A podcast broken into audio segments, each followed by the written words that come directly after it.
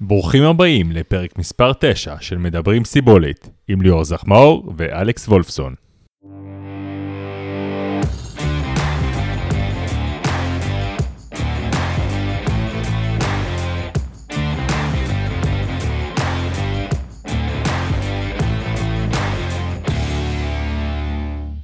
אהלן ליאור, מה נשמע? בסדר, אלכס, מה קורה? מה מצבך בתקופת הקורונה? שמע, מצבי מצוין, אפילו אני עכשיו אה, מלך השכונה, אני כבר יש לי את הקום בסטראבה של המאה מטר מסביב לבית שלי. אתה יודע, אני מנצל את, ה... מנצל את המצב לטובתי. אתה אומר אין משחקי כדורגל בסמי עופר, אבל לפחות אתה מקיף את האיצטדיון אה, לא מעט. כן, בדיוק, לא, לא מעט, ו... תשמע, זה באמת מתחיל אה, כבר להימאס, אבל אה, אתה יודע, אין לנו כל כך ברירה, אז... אה, מה אתה חושב על הקטע הזה שבישראל יש הגדרת כללים מאוד שונה מרוב מדינות אירופה ורוב העולם בקטע של ה... שמותר להתאמן רק 100 מטר מהבית וכל הדברים האלה. אני רואה שבאירופה, באוסטרליה, ניו זילנד, אנשים, כן מותר להתאמן פעם ביום, רק בנפרד, לא בקבוצות, אבל אני לא רואה שמגבילים אנשים, נגיד, לרוץ בשטח, לרכוב בשטח, או לרוץ ליד הבית, כאילו, כל עוד זה לא בפארק ולא עם המון אנשים. למה כן. בישראל אתה חושב שזה שונה? נכון, שמע, נניח ראינו, אנחנו רואים שבבלגיה יש שם אה, רוכבים שיוצאים שם לרכיבה של איזה 300 קילומטר מסביב לבלגיה וכל מיני דברים כאלה, כי באמת אין שם שום הגבלה. ואצלנו אנחנו כן רואים את ההגבלה הזאת, ומה שאני אגיד עכשיו זה דעתי בלבד. אבל אני דווקא חושב שבמיוחד בארץ כמו אצלנו, אז ההגבלה הזאת היא באיזשהו מקום כן נכונה. כי עכשיו, אה, נניח אתה כן תאפשר את הספורט יחידני הזה בחוץ, וכל אחד יוכל לצאת החוצה לבצע את האימון שלו. אני פשוט לא רואה את זה בזה שזה נגמר בכך שבאמת כל אחד יוצא לבד. בסוף זה יגרור עוד אנשים, ואנחנו נראה את, ה, את פארק הירקון אה, מפוצץ. אה, גם פה בחוץ, אני רואה את הילד בים תהיה מפוצצת. אני חושב שזה כן נכון לעשות את ההגבלה הזאת כרגע לפחות, לפי איך שאני לפחות רואה את המצב בארץ. השאלה אם לא אפשר, לא אפשר היה להגדיר או שעות מסוימות, כלומר להגדיר שעות נגיד מוקדמות בבוקר וכדומה, או אפילו לחלק שעות לפי גילאים או מגדרים או משהו כזה, או להגדיר, תשמע, מותר לך להתאמן, אבל אסור להתאמן נגיד בפארקים, כלומר אסור לרוץ uh, בטיילת בים, אסור להתאמן בפארק הירקון, אה, אבל אם אתה רץ, נגיד, סתם בשכונה שלך, להגביל אותך ל-100 מטר, זה לא נראה לי, אני קשה לי למצוא בזה את ההיגיון, אני גם חושב שהרבה פעמים זה יוצר מצב שדווקא הצפיפות היא יותר גבוהה. אה, אני גם חושב שאולי היה, אתה יודע, זה מאוד מורכב, אבל להפריד קצת בין ערים לבין אה, מקומות אחרים, כי אתה יודע, למשל מי שרץ בשטח, אז מה, מה רוצים ממנו? אתה יודע, הוא רץ לבד בשטח ודברים כאלה. זה נכון שזה באמת מורכב להגדיר את זה, אבל עדיין אני חושב שההגבלה הזאת היא קצת נראית לי מוגזמת וקצת נראית לי מוזרה. אני גם חושב שזאת לא הבעיה היום של מדינת ישראל בכל מה שקשור לקורונה והדבקה וכדומה. נכון, אני, אני מסכים איתך, ועדיין אה, אני כן חושב שגם אם אתה תחלק את זה לשעות או כל, כל חלוקה אחרת, המוח הישראלי בסוף איכשהו כן ינצל את זה לטובתו, ואנחנו כן נראה את ההתקהלויות האלה. אני פשוט קשה לי לראות איך אנחנו בורחים מזה. אה, ואגב, אה, ראיתי מחקר שבוע שעבר, באמת שעשו מחקר בין רצים, ולראות איך, אה, איך בעצם פיזור האוויר מהרץ עצמו, כמה הוא גדול, באמת אם, אם נניח עכשיו אני נושם, אני עושה מתעטש או משהו בסגנון ואנחנו רצים ביחד, מה בעצם הפיזור של החלקיקי ירוק, ואפשר לראות שאם אתה נניח רץ מאחוריי, פיזור בריצה מגיע עד איזה 5 מטר, וברכיבה אומרים שאפילו זה מגיע עד 20 מטר אם אנחנו רוכבים אה, חזק. אה, שוב פעם, זה, זה מחקר שעדיין גם לא אימתו אותו עד הסוף, אבל אה, אתה יודע, כשאתה מסתכל גם על הדברים האלה, אתה אומר לעצמך, אוקיי, עדיין גם, אתה יודע, גם עוד בן אדם אחד כזה שיצליח אותו שתי אנשים שיצאו החוצה וירכבו בצורה כזאת, אולי הם ידביקו אחד את השני, ועוד פעם זה, זה פשוט יימשך. אני, אני לא יודע כמה זה נכון אה, כן לאפשר את זה בארץ, ואני מבין באמת את כל הקושי שבדבר, ואתה יודע, גם אני נמצא במאה מטרים האלה. אה, אז אתה יודע, זה לכאן ולכאן. לגמרי, לגמרי, אבל אה, בסדר, במקביל קורים דברים מעניינים בעולם, גם הזוויפט, גם האיירומן שפרודנו עשה בבית, אה, אולי באמת נדבר רגע על זה לכמה דקות. פרודנו עשה בעצם בבית, שחה 3.8, רחב 180 ורץ 42 על המסילה. היפה היה שהוא התרים הרבה כסף על הדרך, משהו כמו 200 אלף יורו אם אני זוכר נכון. אירוע יחצני, אה, שיווקי, מאוד יפה. אה, מה אתה חושב על זה? קודם כל, אתה יודע שאני מעריץ גדול של פורדינו, אה, אז קודם כל, אני מאוד אהבתי את המחווה הזאת. אני, שוב פעם, כשאני מסתכל על האירוע הזה, אני חושב שהבן אדם גאון. אתה יודע, הוא פשוט גם ידע לנצל את המצב, הוא גם מנצל את זה למטרה טובה. בהתחלה שאתה גם מסתכל על האתגר הזה, זה נראה די מטורף, אה, לעשות איירונמן בבית, כל הבחינות. זה נראה לי משהו שהוא הרבה יותר קשה מאיירונמן אמיתי. גם מבחינה מקצועית, אה, בשביל אתלט ברמה כזאת, להחליט החלטה כזאת של לבצע משהו כזה בבית, זה נראה לי קצת הזוי באיזשהו מקום, כי אני לא יודע איך זה ישפיע עליו להמשך העונה. פה דווקא בקטע המקצועי, מה, מה אתה חושב על ההחלטה הזאת? אני חושב שזה שטויות, אני חושב שתוך שבוע הוא פיקס, כי הוא לא באמת רחב חזק, והוא לא רץ מהר ביחס אליו. Uh, הוא ספורטאי עם המון עומק, ואני חושב שהוא די מהר יחזור לעצמו, אני לא חושב שייקח לו הרבה זמן להתאושש. גם לא היה לו בעיה של תנאים, ולא היה לו בעיה של אה, קלוריות ונוזלים ומלחים, והמסילה אין לה הרבה אימפקט, אתה יודע, המסילה יש לה פחות אימפקט מאשר כשרצים בחוץ. אז דווקא מהבחינה הזאת מקצועית, אני חושב שזה לא, לא דרמה גדולה. אני חושב שאי אפשר להתייחס לזה ברצינות אה, גדולה מדי מבחינת הקצבים וכדומה, כי אתה יודע, אז אנחנו אף פעם לא יודעים אם הבריכה הזאת, הזרמים בה באמת נותנים קצב מדויק. אנחנו אף פעם לא יודעים כמה המסילה מקוילת, אה, אתה יודע, אני, לכן אני רואה בזה אירוע נחמד, אה, יפה, ו, וזהו, לא מעבר לזה. כן, בקטע הזה אני גם איתך, אבל בוא רגע נדבר קצת על הקצבים, שעדיין כביכול עשה את זה באמת כאימון קל, אבל אה, בשחייה הוא שחה בערך אה, דקה 15 ל-100 מטר, שזה די, אה, די מטורף, אתה יודע, לי, לי לפחות לשמוע את זה. ברכיבה הוא רכב בפלטפורמה של זוויפט, שם הוא, גם, הוא רכב בדבוקה, שאולי זה טיפה יותר קל, ועדיין ויש שם גם drafting, והוא רכב על בערך איזה 45 קמ"ש, 43 קמ"ש לדעתי, משהו בסגנון. אה, והוא היה, הוא רצה לפחות להיות על ממוצע של 240 וואט בשבילו. ובריצה הוא רץ בערך על 4.10, אה, 4.15 לקילומטר, אה, שבשבילו זה עדיין, הוא גם, כמו שאמרת, ריצה קלה, הוא היה באיזה דופק של 120. אגב, ושוב, עוד דבר מעניין פה, שבכל uh, הסיפור הזה, בכל הזמן הזה, כל הזמן הוא באמת, הוא חשף את הדפקים שלו, הוא חשף את המספרים, שאתה יודע, כשהסתכלתי על זה אמרתי, אתה יודע, זה לא יכול להיות, בדרך כלל הם כל כך שומרים את זה קרוב, במיוחד uh, פורדינו, אף פעם לא חשף את זה לפני. היה מעניין לראות את זה. כן, היה מעניין. תשמע, אני לא הסתכלתי הרבה על האירוע הזה, אבל מדי פעם הצצתי ובעיקר הקשבתי לרעיונות, ו... כן, הסתכלתי וגם התכתבנו על זה, זה שלב אחד שהוא רץ על איזה 4.17 והיה על דופק 119 אה, או משהו כזה. אה, אתה יודע, זה אומר שהוא באמת עשה את הכל בעצימות נמוכה, אבל זה אומר שהוא מפלצת מבחינת היכולת האירובית והביומכנית שלו, אתה יודע, הקלות שבה הוא עושה את הדברים מהר היא מדהימה, ואין מה להגיד, אבל אתה יודע, לא סתם הוא אלוף העולם, זה, יש אחד כזה. כן, בדיוק. יש אחד כזה, ואתה יודע, גם כל השור של ה... של התוכנית, אפשר לקרוא לזה תוכנית של מה שראינו, כי באמת היה שם אה, רק להרים דבר כזה, אתה יודע, כל הרעיונות האלה, הצילומים וכל ההפקה הזאת שהם הרימו, אני באמת, אני חושב, גם אמרתי לך את זה לפני, שאני חושב שהיו מעורבים של לפחות איזה צוות שלם, היה שם איזה עשרה אנשים שלפחות שצריך בשביל להריץ את זה. אז אתה יודע, תמיד אנחנו מדברים על זה, על פורדינו ועל הצוות שהוא מחזיק אה, סביבו. וגם זה פשוט מרשים לראות את זה. אתה יודע, בטריאטלון אנחנו פשוט פחות רגילים לדברים האלה.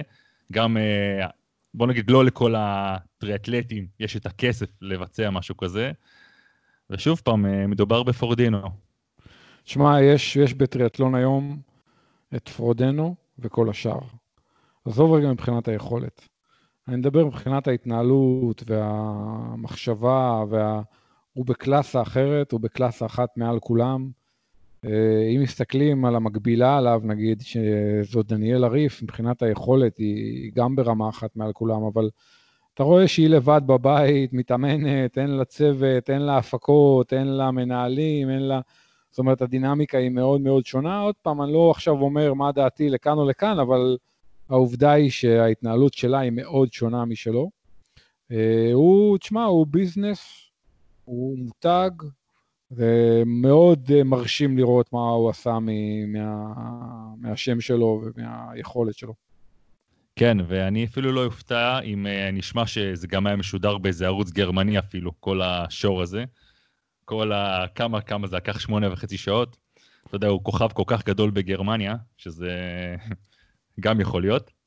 טוב, אם אנחנו מדברים כבר על uh, תחרויות בבית ואירועים uh, כאלה ואחרים, שצריך uh, תכף לעשות עליהם דיון, כמה ברצינות אפשר להתייחס אליהם, אז ראינו גם את uh, ליונל סנדרס מתחרה בתחרות אופניים, על המסלול של הקפת אליפות העולם, בעצם עשו שלוש הקפות, ובסך הכל זה יצא 27 קילומטר, מרוץ קצר. הוא רכב בבתים מאוד מאוד גבוהים וגם ניצח אפילו את ונדר פול. וראינו כן. את uh, קמרון וורף uh, מתחרה גם כן במרוץ uh, אחר בזוויפט, זאת אומרת הטריאטלטים משתתפים במרוצי אופניים עכשיו בימים אלה ביחד עם הרוכבים, ואנחנו רואים את זה גם ברמה המקומית פה בארץ. כן, שמע, בשבועות האחרונים, בשבועות האחרונים, בערך אה, שבועיים שלוש האחרונים, אה, יש כמה חבר'ה שבאמת הרימו גם סוג של ליגה כזאת בארץ. יש אה, קבוצת וואטסאפ, יש כבר איזה, לפחות איזה 180 איש שם, ובאמת זה משהו שמאוד מתרומם, בעיקר בגלל כל המצב של הקורונה, אתה יודע, אנשים נמצאים כל הזמן בבית, מטפסים על הקירות, הם מחפשים עוד גירויים, והם בעצם משתמשים בפלטפורמה הזאת, ובעיקר שעכשיו אין שום תחרות גם באופק. והאמת שרציתי לדבר איתך על זה, באמת, אה, אני אגיד לך ככה, בשבוע האחרון אני חושב שקיבלתי לפחות איזה 20 מסרים פרטיים על מה שקורה בליגת התחרויות הזאת, אוקיי? והשאלה, השאלה שבדרך כלל חוזרת על עצמה זה איך יכול להיות שבן אדם X אה, מוציא כאלה ואטים, מה, יכול להיות שהוא היה צריך להיות ב Cycling Academy, זה לא הגיוני, אה, מה זה התוצאות האלה. וזה גם משהו שגם, אה, אתה יודע, זה גם משהו ש... שאתה שואל את עצמך, שאתה רואה את סנדרס מנצח את אה, ון דר פול, נכון? תראה, אני אגיד לך כמה דברים. קודם כל, אני חושב שהקשר בין התחרויות בזוויפט לבין מרוצי אופניים הוא קיים, אבל הוא ממש לא גדול. הוא לא גדול כמו שאנשים חושבים. הסיבה שאנשים מתרגשים מזה ומתעצבנים מזה או מתפלאים מזה, זה בגלל שהם חושבים שזוויפט זה רכיבת אופניים. אני לא חושב שזה רכיבת אופניים, אני חושב שיש לזה הרבה כבוד ויש לזה יתרונות ואפשר לדבר על זה, אבל לחשוב שליון סנדרס ינצח את ון דר פול במרוץ אופניים על הכביש, כנראה שלא כל כך מהר, בגלל הרבה סיבות. קודם כל, בזוויפט יש המון שאלה של אה, איזה trainer אתה, עם איזה אופניים אתה, כמה ה trainer מדויק, כמה, אפילו גם אם נשקלת ושמת משקל אמין, האם המשקל שלך בכלל מדויק?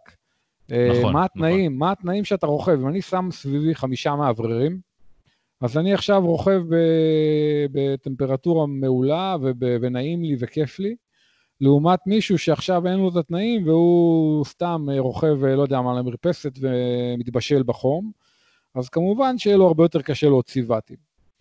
מעבר לזה, זה כמובן מנטרל את כל מה שקשור במיומנות רכיבה, גם מיומנות, נקרא לזה, טכנית, אה, כמה אתה יודע להעביר את ההילוכים בזמן, לשמור על שרשרת מתוחה וכדומה, וגם אה, נקרא לזה שליטה באופניים. הרי ברור שבזוויפט זה רק ואטים וכדומה, ואין שום אלמנט של שליטה באופניים. ובחוץ אתה צריך לדעת לפנות, אתה צריך לדעת לרדת את הירידה, אתה צריך לדעת לנצל מומנטום אה, וכדומה, וגם להתקפות יש משמעות אחרת, אם זה מרוץ כביש, כלומר, אתה יודע, אני חושב שאנשים לוקחים את זה ברצינות מדי, או לקרוא לזה, אני יכול לקרוא לזה קשה מדי. אני מסתכל על זה כאיזשהו שעשוע, שעשוע נחמד, שהוא אחלה גירוי אה, אולי מקצועי, והוא בהחלט, אה, יש פה אלמנט של המרצה חברתית, מה שנקרא, אבל לא הייתי לוקח את זה יותר מדי אה, ברצינות, והייתי מתייחס לזה מאוד בערבון מוגבל, למרוצים האלה. אז זהו, שמע, קודם כל, אני מקווה שאני לא אעליב אף אחד שיגיד שזוויפט זה משחק, כן? זה משחק, וזה כמובן, זה שונה מהמציאות, וגם כמו שיש יש הרבה, יש גיימרים שזה המקצוע שלהם, והם יודעים לשחק את המשחק, והם כנראה גם ינצחו אותך במשחק, אז כנראה שאם אתה גם יותר ממוקצע במשחק, אתה כנראה גם תנצח רוכב אופניים אמיתי. מה שציינת לפני זה שכל אחד בעצם אה, יש לו trainer קצת שונה, אה, יש לו את המעברים, אין לו את המעברים. כרגע זה העקב אכילס אולי הכי גדול בתחום הזה באמת. שאין שום סטנדרטיזציה, אין שום סטנדרטים שאתה יודע, שפשוט ישימו את כולם בקו שווה ושבעצם שבעצם כולם יהיו באותה רמה. וזה מה שיוצר את הפערים האלה, את המספרים הגדולים, שלבן אדם אחד יותר קל להפיק, לבן אדם אחר, יותר, קשה מאוד להשוות בין אנשים, וכמו שאמרת, באמת מילת המפתח פה זה ערבון מוגבל. לדעתי, אתה יודע, כשמסתכלים על התוצאות האלה, אתה יודע, פעם פחות הבנתי את זה, אני כבר, אה, אתה יודע, אני עוקב אחרי הזוויפט הרבה שנים, כבר לפני שלוש שנים הייתי רואה את הפורומים של האמריקאים, את כל, ה... את כל ההודעות האלה של איך יכול להיות שהוא הפיק אלבטי, מה הוא פרו, איך זה יכול להיות, ואתה יודע, אף פעם לא לקחתי את זה באמת אה, ברצינות, ועכשיו שזה פתאום פוגע קצת יותר קרוב, אתה יודע, בחבר'ה הישראלים, וגם כאן זה מתחיל, אני מסתכל באמת על התוצאות, ואני קודם כל רוצה להגיד שלא לא, לא, לא, לא כולם רמאים. אנשים, רוב האנשים הם לא רמאים, ואם עכשיו הטריינר שלי הוא יותר מפרגן, יש מצב שיהיה לי יותר קל להוציא את הוואטים האלה. ואני אפילו לא מודע לזה. וזה משהו שאנשים מפספסים, הם ישר אומרים, אוקיי, הוא מרמה, הוא שיקר במשקל, אה, לאו דווקא. אה, שוב פעם, אני חושב שזוויפט זה כלי שמבחינת מקצועיות, אם אתה רוצה, אתה כן יכול מאוד להשתפר, ובתחרויות האלה כן מאוד יכולים לשפר אותך, אבל שוב פעם, צריך לקחת את התוצאות בערבון מוגבל, ואם אה, בן אדם X מנצח, מנצח אותך, זה לאו דווקא באמת אומר שהוא יותר טוב ממך. אני, אני מסכים איתך. אתה יודע, אני עוד פעם חושב שזה כלי נחמד ומשחק נחמד, ואני מסכים איתך שלא כולם רמאים, למרות שאתה יודע, בהתחלה היו, פעם היה דופינג, חומרים אסורים, אחרי זה נהיה Strava דופינג, עכשיו זה פשוט Zwift דופינג. ואתה יודע, הדופינג פשוט אה, הולך ממקום למקום, אה, יחד עם הספורטאים, כי אין מה לעשות, אנשים הם אה, הישגיים ותחרותיים, ו... תהילת חבר'ה ווואטסאפ ופייסבוק ולייקים וניצחתי ואני רמה X ב Zwift והוא רק רמה Y ב Zwift, איזה מגניב, וטבע האדם, לא נשנה את זה. נכון, נכון, אבל שגם כאן צריך אה, להבין שגם כמו באינטרנט, גם כאן יש את חוכמת ההמונים, ויש גם כאן יש אה, מין ארגון, שהוא מין ארגון עקיפה כזה של אה, תוצאות, של תחרויות, שהוא עוקב אחרי התחרויות, והוא בדרך כלל אה, יכול לפסול מתחרים מסוימים שנראים לו אה, חשודים, ובאמת הם ממש עושים מעקב אחרי אנשים, עוברים על כל הסטראבות שלהם, ממש רואים איך הבן אדם מתחרה בעולם האמיתי, רואים אם באמת הוא מסוגל בעצם, בעצם להוציא את המספרים האלה. ועדיין, אתה יודע שיש גבול לכמה אנשים יכולים, הם יכולים לעקוף ולעקוב אחריהם. יכול להיות שזה באמת עדיין גם לא הגיע לתחרויות שאנחנו משתת, משתתפים בהן. שוב פעם, לקחת את הכל בערבון מוגבל, כי גם הגוף הזה לא יכול לתפוס הכל. אני אספר לך אנקדוטה משעשעת. אה, אני יכול עכשיו אה, ב-15 דקות לכתוב איזה משהו במחשב, איזה קוד קטן, להריץ איזה סימולטור, ואני אפילו עכשיו, בלי לרכב בזוויפט, יכול לנצח תחרות, להיות ראשון בתחרות, בלי. שהמנגנ... בלי שזוויפט יתפוס אותי. אוקיי? אז uh, חשוב שגם אנשים יבינו את זה, ש... מה שאתם רואים זה לאו דווקא המציאות, ובאמת, זוויפט זה אחלה משחק שאפשר להשתפר ממנו המון. צריך uh, להכיר את כל ההיבטים במשחק הזה. אז בואו נחזור רגע לעולם האמיתי. התפרסם uh, לפני כמה ימים עדכון לגבי תחרויות איש ברזל בעולם. כמובן שרוב התחרויות לאט לאט מתבטלות, התחרויות של האביב כמובן התבטלו או נדחו. התחרויות של הקיץ מתחילות לאט לאט להתבטל, אתה יודע, דיברנו פעם במהדורה הקודמת על רוט, גם אליפות האירופה באיש ברזל בפרנקפורט אה, לא תתקיים כמובן בתאריך המקורי שלה. אה, ועכשיו מתחילים לדבר על הוואי, האם יהיה אליפות העולם השנה באיש ברזל, איך יהיה, כי בעצם יש בעיה, לא הרבה תחרויות מתקיימות, אז יהיה קצת בעיה לעשות סלוטים לספורטאי קבוצות גיל וגם למקצוענים. הודיעו שבאיירומן קזחסטן ובאיירומן וישי ובאיירומן בפנטינגטון בקנדה היו 60 סלוטים אה, להשנה ועוד 40 סלוטים לשנה הבאה בכל תחרות, כלומר 300 סלוטים בסך הכל, ו- ומדברים על זה שיהיו עוד סלוטים שילכו ללגאסי פרוגרם. הלגאסי פרוגרם זה הספורטאים שכבר עשו יותר מ-12 תחרויות אה, איש ברזל עד היום, ואז יש איזושהי הגרלה ואתה יכול להפיל להוואי, גם אם לא הגעת במקומות הראשונים אה, וכדומה. כן, האמת, אז... אה, ראיתי שאנשים כבר אפילו התחילו לקבל את המכתבים האלה של הלגסי, שמי שכבר באמת משתתף לגסי כזה, הם התחילו לקבל מכתבים שהם יכולים להשתתף בהגרלה, וכל מיני, ממש הגדילו את המספר האנשים שנותנים להם את האפשרות בכלל להשתתף בקונה, לפי מה שאני מבין. כן, כן, זה, זה נראה הכיוון, זה, זה מעניין, אבל אתה יודע, אני עדיין חושב שזה לא ודאי שאליפות העולם באיש ברזל בהוואי תתקיים השנה, בעיניי. בואו נראה מה יקרה. זה, זה קצת תלוי uh, ב, ב, ב, במדיניות של אמריקה, כי בסוף הוואי זה חלק מארצות הברית, וזה קצת תלוי ב, ברשויות המקומיות, כי אנחנו יודעים שבארצות הברית כל מדינה בנפרד היא קצת uh, שלטון עצמאי, וזה מעניין, מצד אחד אני חושב שהם ירצו את ההכנסות, הם ירצו את כמה אלפים טובים שבאים לשם לשבוע-שבועיים. התיירות שם בטוח תרצה את זה.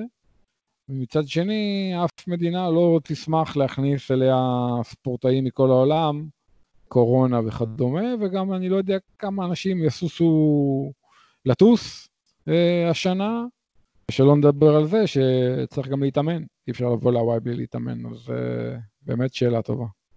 כן, נכון. שמע, כרגע קשה לי לראות באמת אה, איך זה מתקיים, ואני חייב להגיד לך עוד דבר, קצת, אה, זה קצת הזוי נראה לי שמה שאמרת על קזחסטן, שהם הגדילו שם את מספר הסלוטים, אתה יודע, זה נראה לי קצת לא הוגן. לא הוגן אולי כלפי האנשים האחרים, שאולי פחות יכולים להגיע לשם. אני כן מבין, מבין אותם מבחינה עסקית, שהם כן, כן חייבים את הכסף הזה בהוואי, בעצם כדי גם לקיים את התחרות, הם כן חייבים באיזשהו אופן לתת את הסלוטים האלה. אולי הייתי חושב על דרך יותר הוגנת לעשות את זה. יכול להיות, יכול להיות. קשה לשפוט אותם.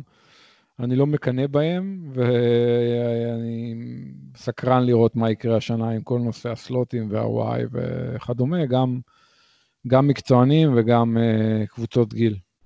כן, אגב, אה, היום ראיתי איזה, בטוויטר נראה לי, ראיתי את uh, פטריק לנגה, בעצם הציע הצעה דומה למה שאתה אמרת לי לפני שבועיים. שאולי יקיימו את אה, אליפות העולם בעצם רק כמקצוענים, שיהיו שם רק אה, פרו, בלי קבוצות גיל בכלל. אה, אבל שוב פעם, זה נראה לי לא, לא הגיוני. אני לא רואה איך כלכלית הם שורדים את הדבר הזה, למרות שזה יכול להיות אחלה בשבילנו. לגמרי, לגמרי. אני רוצה רגע לדבר איתך על עוד נושא אחד שקשור גם קצת לקורונה, אבל גם לא בהכרח לקורונה. דיברנו קודם על העניין של הריצות ליד הבית, על הגדרת 100 מטר או על הריצות על המסילה.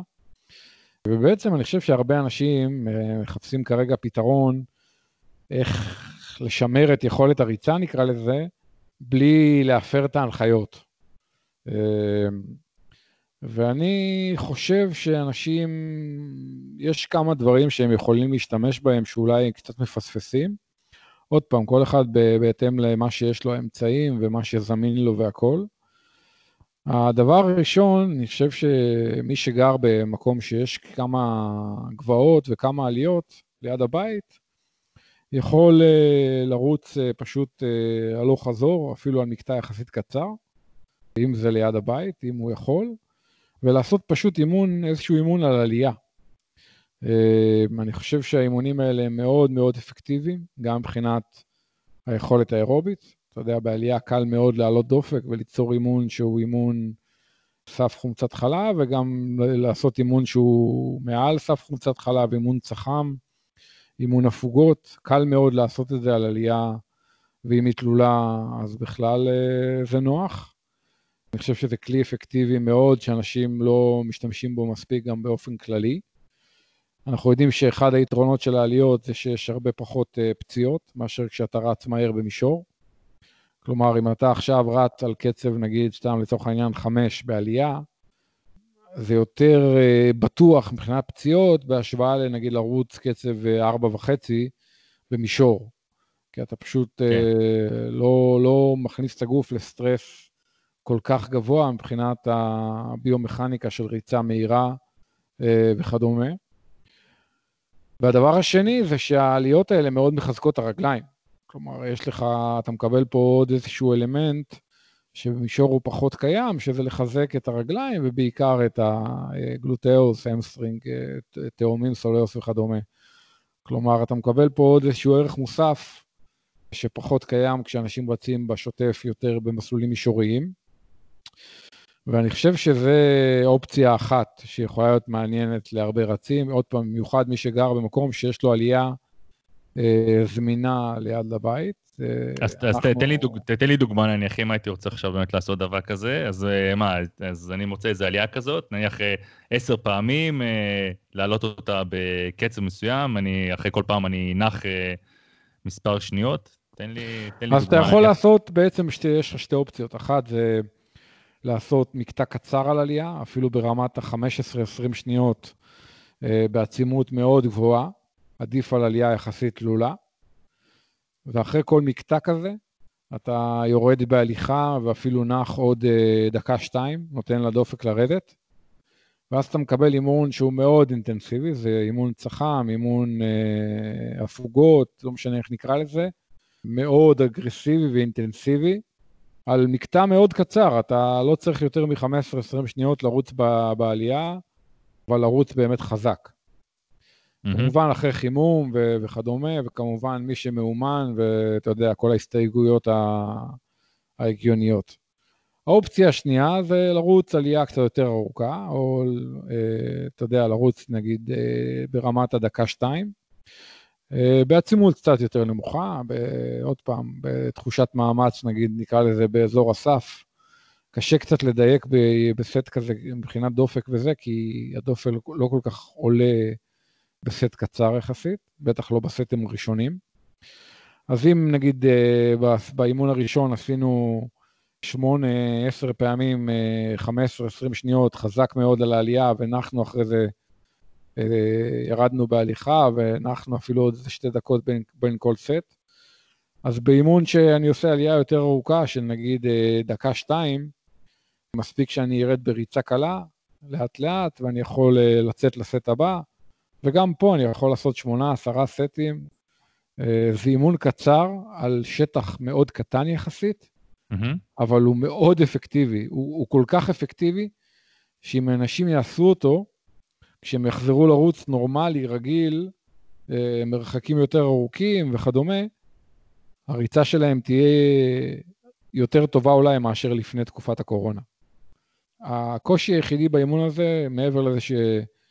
הוא לא קל אה, פיזיולוגית ומנטלית, זה שאתה על שטח מאוד מאוד קטן, וזה קצת אה, פחות מעניין, ואתה לא עושה הרבה קילומטראז'. כולנו קצת אה, פריקים של קילומטראז', אפשר תכף לדבר על זה, על העניין של קילומטראז' בשבועי בריצה, האם זה המדד הכי טוב, או שעדיף למדוד לפי זמן, דקות, שעות וכדומה, אז אפשר תכף לדבר על זה, אבל אבל אני אגיד עוד מילה אה, על העניין של האימונים ליד הבית. אז באמת אופציה אחת זה העליות, מה שתיארתי עכשיו. אופציה שנייה זה אימונים מדרגות. תשמע, אה, כן. אני חייב להגיד לך, אני, אני קשה לי, קשה לי באימוני מדרגות מאוד. קשה לך פיזית או מנטלית? גם וגם. זה מרגיש לי כמו משהו ששונה לגמרי מכל אימון אחר שאני עושה בדרך כלל, אה, פיזית ומנטלית. אני מסכים איתך, אני חושב שזה כלי טוב, ועוד פעם, אה, הוא במיוחד אה, יכול להיות תחליף לא רע עכשיו. אה, אם בן אדם רוצה לגוון וכן לח, לחזק את הרגליים ולעשות אימון שבו הוא מעלה את הדופק משמעותית, בלי לחרוג מההגדרות ומההגבלות, אז מספיק שיש לו איזה גרם מדרגות אה, ליד הבית של 30-40 אה, מדרגות, וכבר הוא יכול לעשות שם סטים מעולים, אתה יודע, לעלות את המדרגות בעצימות גבוהה, לרדת לאט-לאט, לרדת קל, לתת לדופק לנוע, לרדת, mm-hmm. אם צריך לנוח עוד טיפה ולעשות זה 10-15 סטים כאלה, אה, גם מדרגה מדרגה, אולי שתי מדרגות שתי מדרגות בשביל לחזק את הרגליים עוד יותר.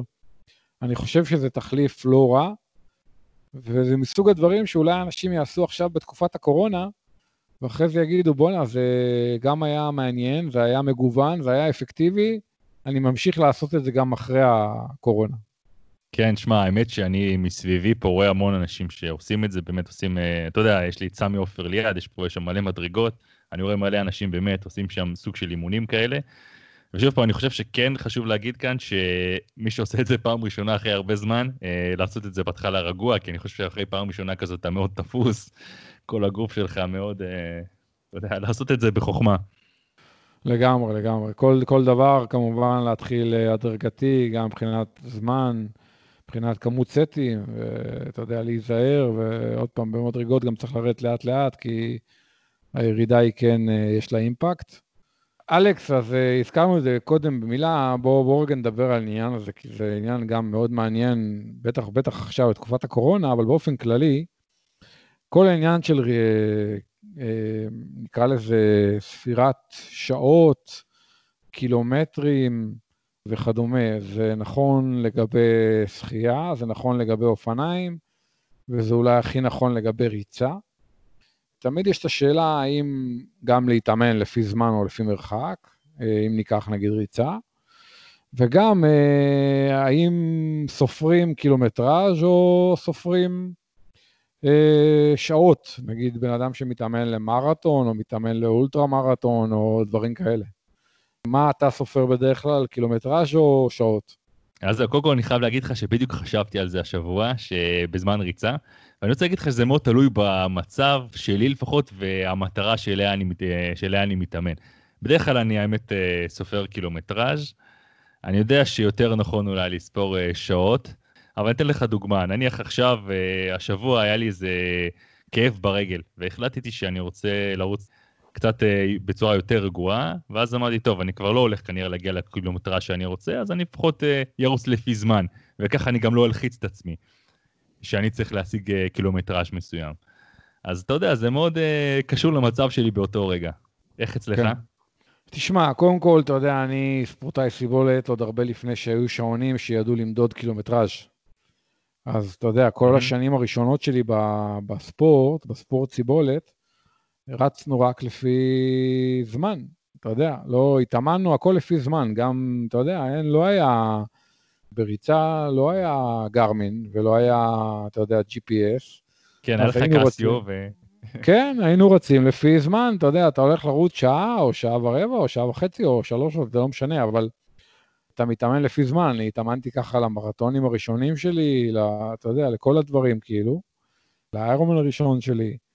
אז קודם כל התאמנו בעבר ככה, אחר כך כשהתחילו להגיע GPSים, אז לאט לאט אנשים התחילו למדוד אה, בצורה הרבה יותר משמעותית הקילומטראז', ואני חושב שלאט לאט רוב האנשים עשו שיפט לקילומטראז', אה, גם ברמת האימון הספציפי, גם ברמת השבוע, החודש, זאת אומרת, כל המדדים התחילו להיות uh, יותר קשורים לקילומטראז' ופחות לזמן.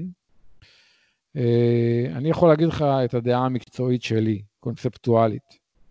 אני חושב שבתקופות, נגיד, שבן אדם בתחילת העונה, ונגיד חוזר להתאמן אחרי איזושהי תקופה שהוא פחות יתאמן, או הוריד קצת עומס, או מתאושש מתחרות ארוכה, אני בדרך כלל כותב למתאמנים לפי זמן.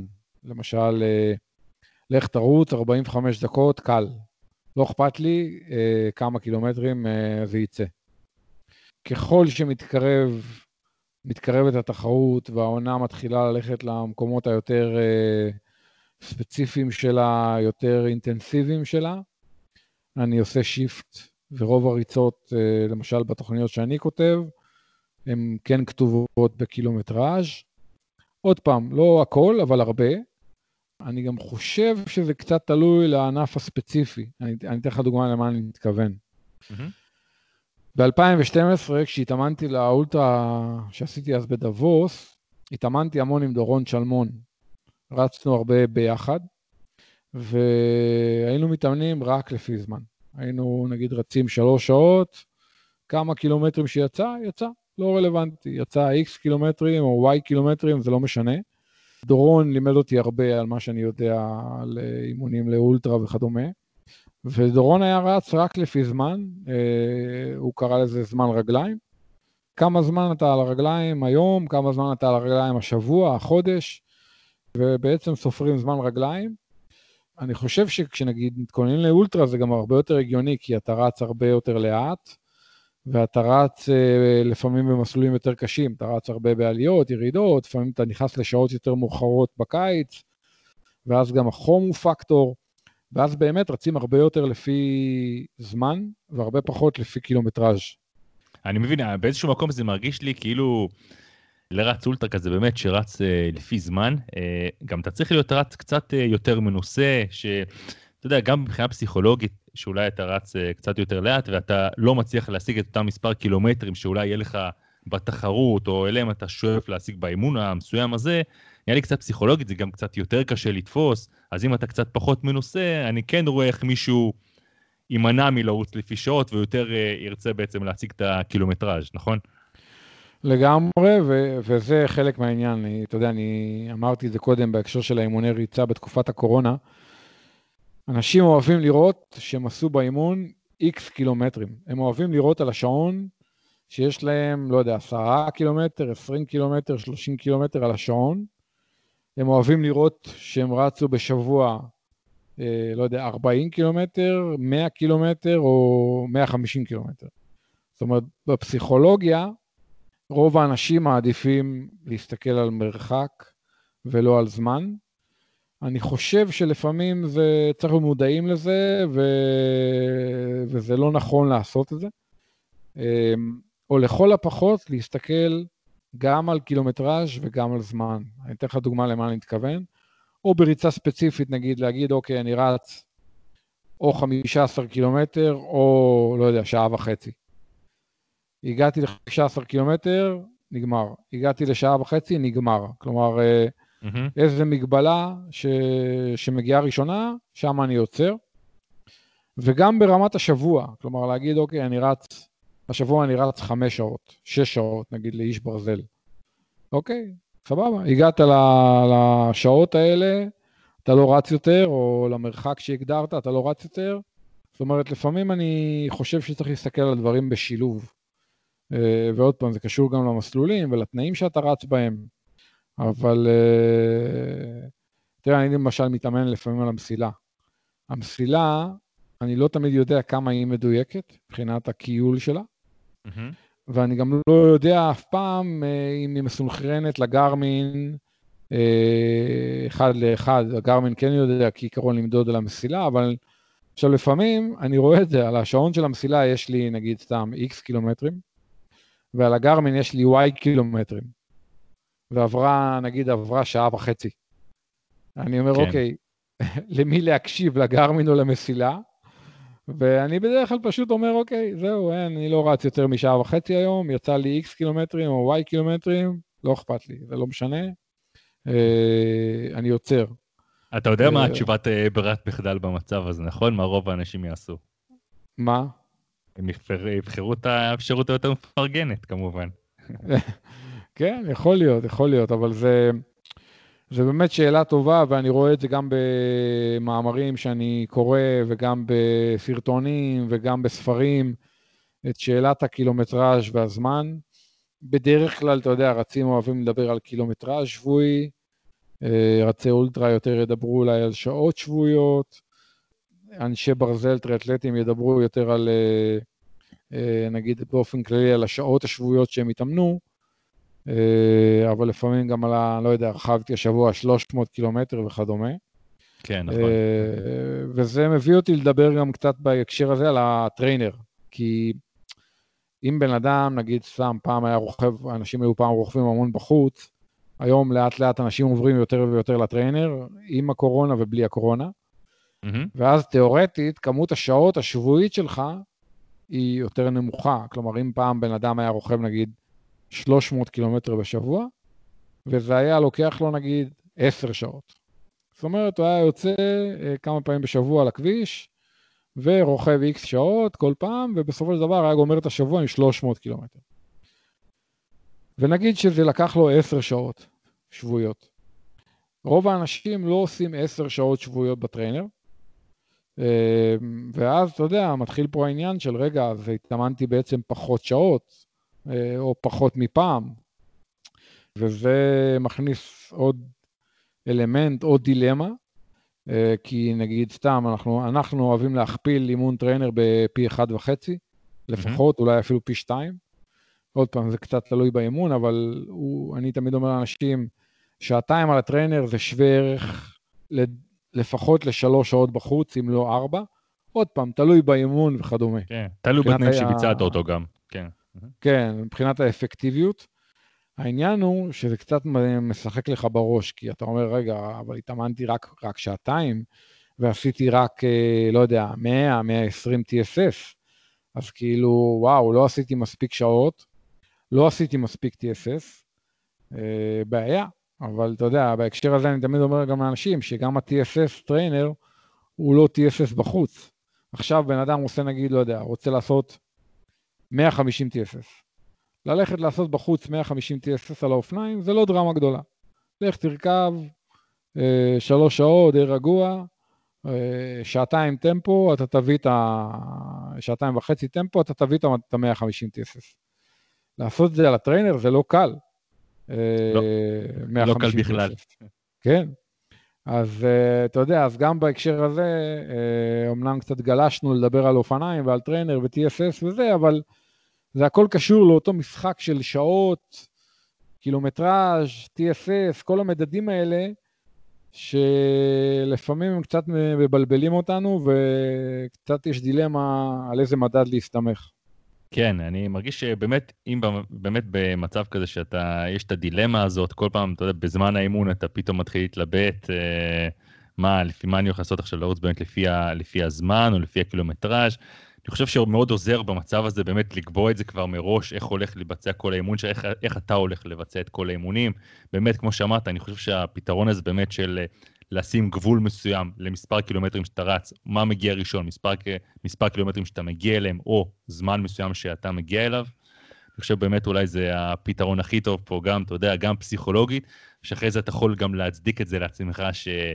שמע, אני כן ביצעתי את האימון, אתה יכול לסמן וי ולהגיד שהייתי בסדר, ואתה יודע, לסיים את זה בלי אחרי זה אה, רגשות אה, חרטה, או שעשית משהו לא בסדר, שזה משהו שקורה לנו המון. אני מסכים איתך, אני רק אשאל אותך שאלה אחרונה לסיום אולי החלק הזה. אתה יכול להגיע הביתה עם נגיד 14,900 ולעלות הביתה? לא. קשה, קשה, אתה יודע, איך, איך, איך זה יעלה לסטראבה?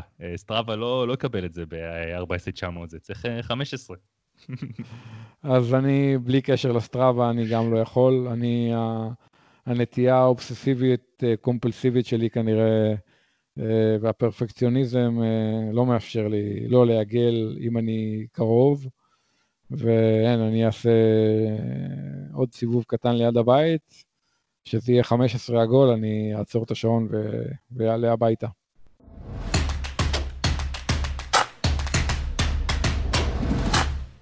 אנחנו מקבלים הרבה פידבקים על הפודקאסט. הרבה חיזוקים חיוביים ב-SMSים, בוואטסאפים, בפייסבוק. אה, אנחנו כן נשמח גם אם תספרו לחברים שלכם על הפודקאסט. בעצם תעבירו את הקישורים, אה, כרגע הפודקאסט זמין בכל פלטפורמות הפודקאסט הקיימות, iTunes, Spotify, Stitcher, כל פלטפורמת פודקאסט שקיימת, SoundCloud. תספרו עלינו וגם תדרגו אותנו בפלטפורמות האלה. אנחנו מאוד נשמח. וגם לשתף, אפשר לשתף אה, בפייסבוק וכמובן, אה, אתה יודע, בוואטסאפים, בכל האמצעים. כן, זה גם, אנחנו מאוד נשמח, וגם זה בסופו של דבר גם יעזור לנו להנגיש לכם יותר תכנים עם הזמן. לגמרי, לגמרי. אז אני רוצה רגע לדבר איתך על הנושא של החנויות המקומיות בארץ, היבואנים והחנויות. אני חושב, אני, אתה יודע, זה הנושא שככה מאוד uh, בליבי. רגיש. כן, מאוד, אני מאוד רגיש אליו. Uh, ועכשיו בתקופת הקורונה אני עוד רואה את זה הרבה יותר. Uh, אתה יודע, העולם, uh, אני חושב שעד הקורונה, היה בנגיד שני העשורים האחרונים, ובמיוחד בנגיד חמש שנים האחרונות, היה במגמת גלובליות מטורפת. מכל הבחינות. כלומר, עזוב, נהיינו עולם אחד, אה, הכל נהיה קטן, הכל מרחק טיסה, הכל מרחק של לחיצת כפתור וזה מגיע אליך לדלת הבית. אה, כולם התחילו להזמין הכל מחו"ל, אנשים קונים אופניים בחו"ל, בטח ובטח ציוד, ביגוד, תזונה, אה, וליבואנים ולחנויות המקומיות נהיה מאוד מאוד קשה.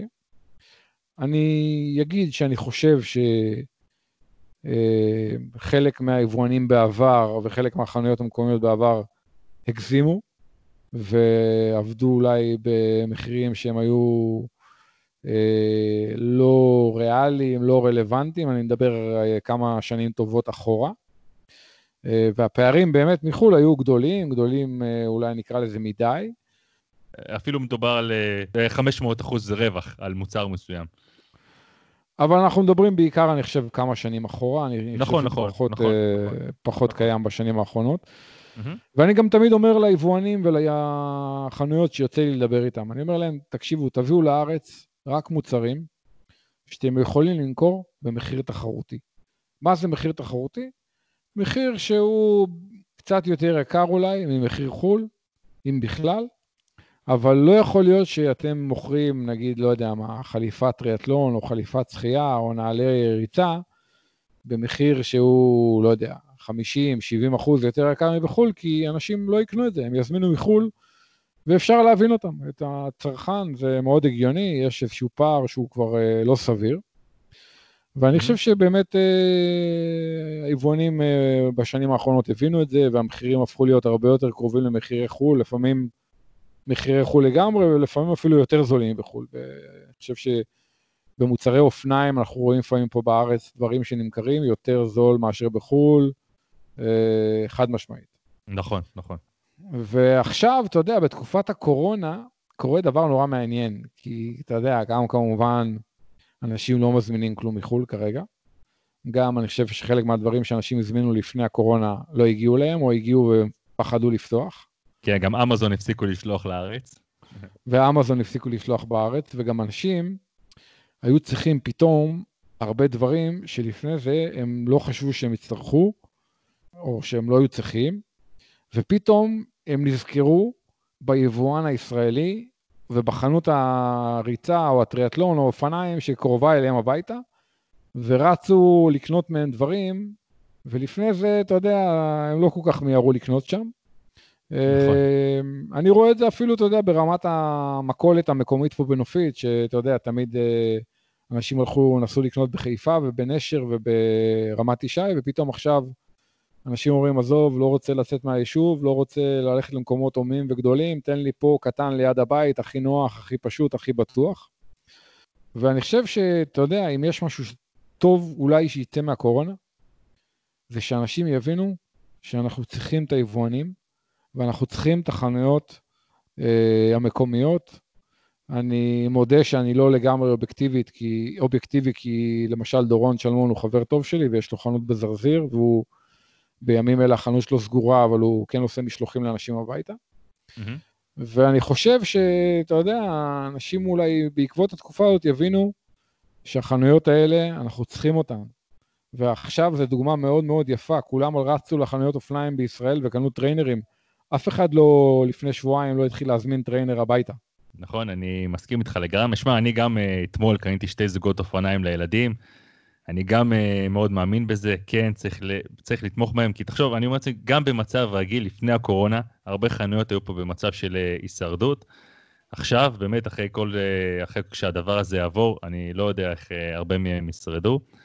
Uh, ועדיין אני חושב שאולי גם צריך להגיע, לדבר פה קצת גם על הצד השני של הקורונה ואיך שהיא השפיעה על היבואנים מסוימים, שגם אנחנו רואים שיבואנים מסוימים במוצרים שמאוד נדרשים, אולי כמו, כמו שהזכרת, טריינרים, כן פתאום מעלים את המחיר אה, גם למחירים אה, קצת הזויים, שזה גם קצת נראה ניצול של המצב. שוב פעם, אה, ואתה יכול להגיד שזה זכותם לעשות את זה, אבל גם, גם על זה צריך לשים עין. לגמרי, ואני חושב שמי שיעשה את זה בצורה שהיא לא לגיטימית, אתה יודע, אנשים יזכרו לו את זה, ואתה יודע, אחרי תקופת הקורונה לא ימשיכו לקנות שם מוצרים או דברים כאלה. בסוף זה משחק מאוד מאוד מורכב, אנחנו כצרכנים בדרך כלל נורא מסתכלים על השקל ומסתכלים מה טוב לי ומה הכי משתלם לי באותו רגע. מהמם. אני חושב שלפעמים צריך להסתכל על התמונה הגדולה. ואני עוד פעם אומר לך, המכולת פה בנופית, אה, עד כמה שזה מוזר, היא, היא דוגמה טובה לזה, למרות שבכלל זה לא מוצרי ספורט. כן, אני מסכים איתך לגמרי, ואני מקווה באמת שעוד אנשים, עוד אנשים אה, חושבים כמונו, וכן תומכים ב, בעצם היבואנים המקומיים, בחנויות המקומיות. כי באמת, אם אתם חושבים קדימה, אתם כן הולכים להצטרך אותם בהמשך, וזה חלק מאיתנו.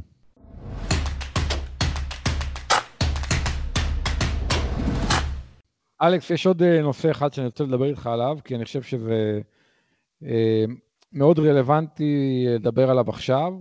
אמנם זה יהיה קצת מוזר לדבר עליו בגלל שאנחנו מתאמנים בעיקר אינדור בימים אלה, אבל עדיין, גם בהקשר של אינדור יש לזה היגיון לדבר על זה. אה, בעצם אנחנו נמצאים עכשיו באביב, באפריל, בתקופה שבדרך כלל מזג אוויר הולך ומשתנה, מחורף לכיוון קיץ. אה, ובדרך כלל זו התקופה שהגוף עושה איזושהי אדפטציה, מבחינת ההתמודדות עם אה, עומס חום, לחות וכדומה. וברמה מסוימת זו התקופה הכי קשה בשנה. התקופה הפיזיולוגית הכי קשה בשנה, אה, אולי יותר מאי מאשר אה, אפריל, כי בדרך כלל בקיץ אה, מאוד מאוד חם, יולי, אוגוסט, ספטמבר. אבל בשלב הזה הגוף בדרך כלל כבר מאוד מאוד מאוקלם. אני חושב שאם מסתכלים על זה סטטיסטית, אז uh, הרבה מאוד מהמקרים של ההתייבשויות ושל המכות חום, אה, של אנשים למשל בתחרויות, מהחום. הם מתרחשים דווקא באביב ולא בקיץ, למרות שכאילו ההיגיון היה אומר שזה צריך לקרות דווקא בשיא החום, אבל זה לא קורה בשיא החום, כי בשיא כן, החום דווקא הגוף... הפתעת- הפתעת הפתעת אותי עכשיו, כן.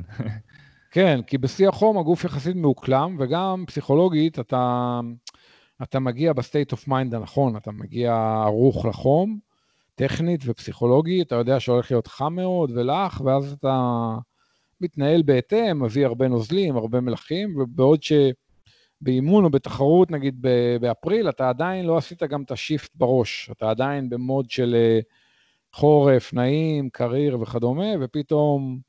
החום, אה, נקרא לזה, מתנפל עליך.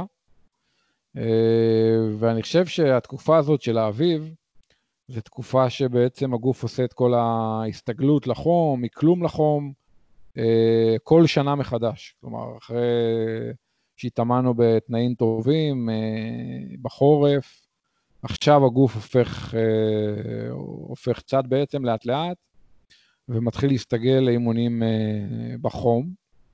השנה התקופה הזאת תהיה קצת אה, שונה, בגלל הקורונה ובגלל שבאמת הרבה אנשים מתאמנים indoor, אה, בטח ובטח באופניים, אבל אני חושב שדווקא האימוני trainer הם כלי לא רע אה, להסתגלות לחום, אפילו שאנחנו ב indoor.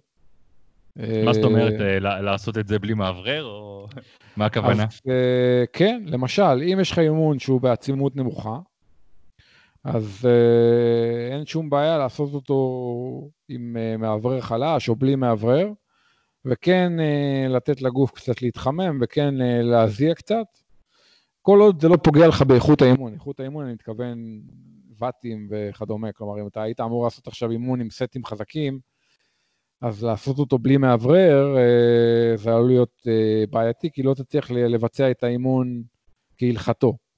אבל אם האימון הוא יחסית קל, אז אני חושב שלעשות אותו עם מאוורר חלש, או בלי מאוורר, בלי מזגן וכדומה, זה אופציה לא רעה אה, לעזור לגוף להסתגל אה, לעומס חום.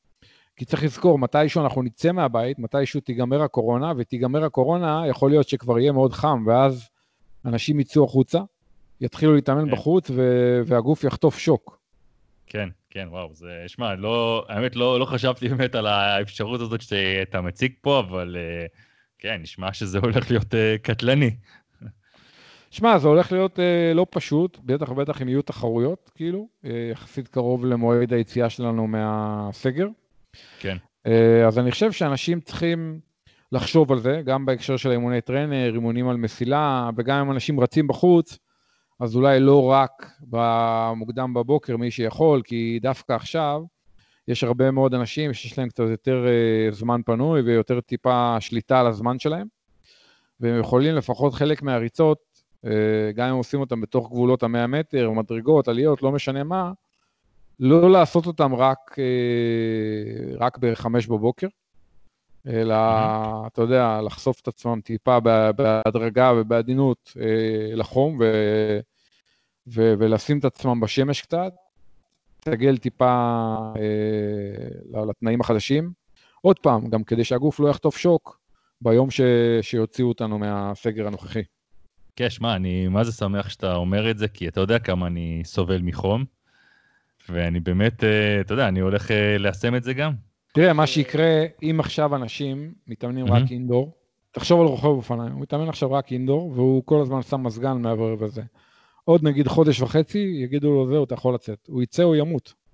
נכון, נכון. כי הוא יצא, יחטוף את ה... יהיה כבר אמצע יוני, אמצע מאי, סוף מאי. בן אדם יצא החוצה להתאמן, יהיה לו מאוד מאוד קשה.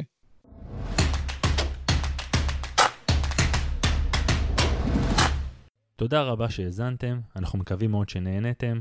למי שעדיין לא נרשם לפודקאסט כדי לקבל עדכונים על פרקים חדשים, מוזמן להירשם בפלטפורמות הבאות, iTunes, Spotify, Stitcher או כל פלטפורמה אחרת שהפודקאסט נמצא בה. אם הוא לא נמצא בה, אנחנו נשמח אם תגידו לנו ואנחנו נוסיף אותו. אם אתם רוצים לשאול משהו על אחת השיחות שניהלנו כאן בפודקאסט, או שיש לכם שאלות נוספות, אתם מוזמנים להעלות אותן בקבוצת הפייסבוק שלנו. אנחנו מבטיחים לעבור על כל השאלות, אנחנו נבחר את השאלות שהכי מתאימות לכולם, ואנחנו נדבר עליהן כאן בפודקאסט. תודה רבה, ועד הפעם הבאה.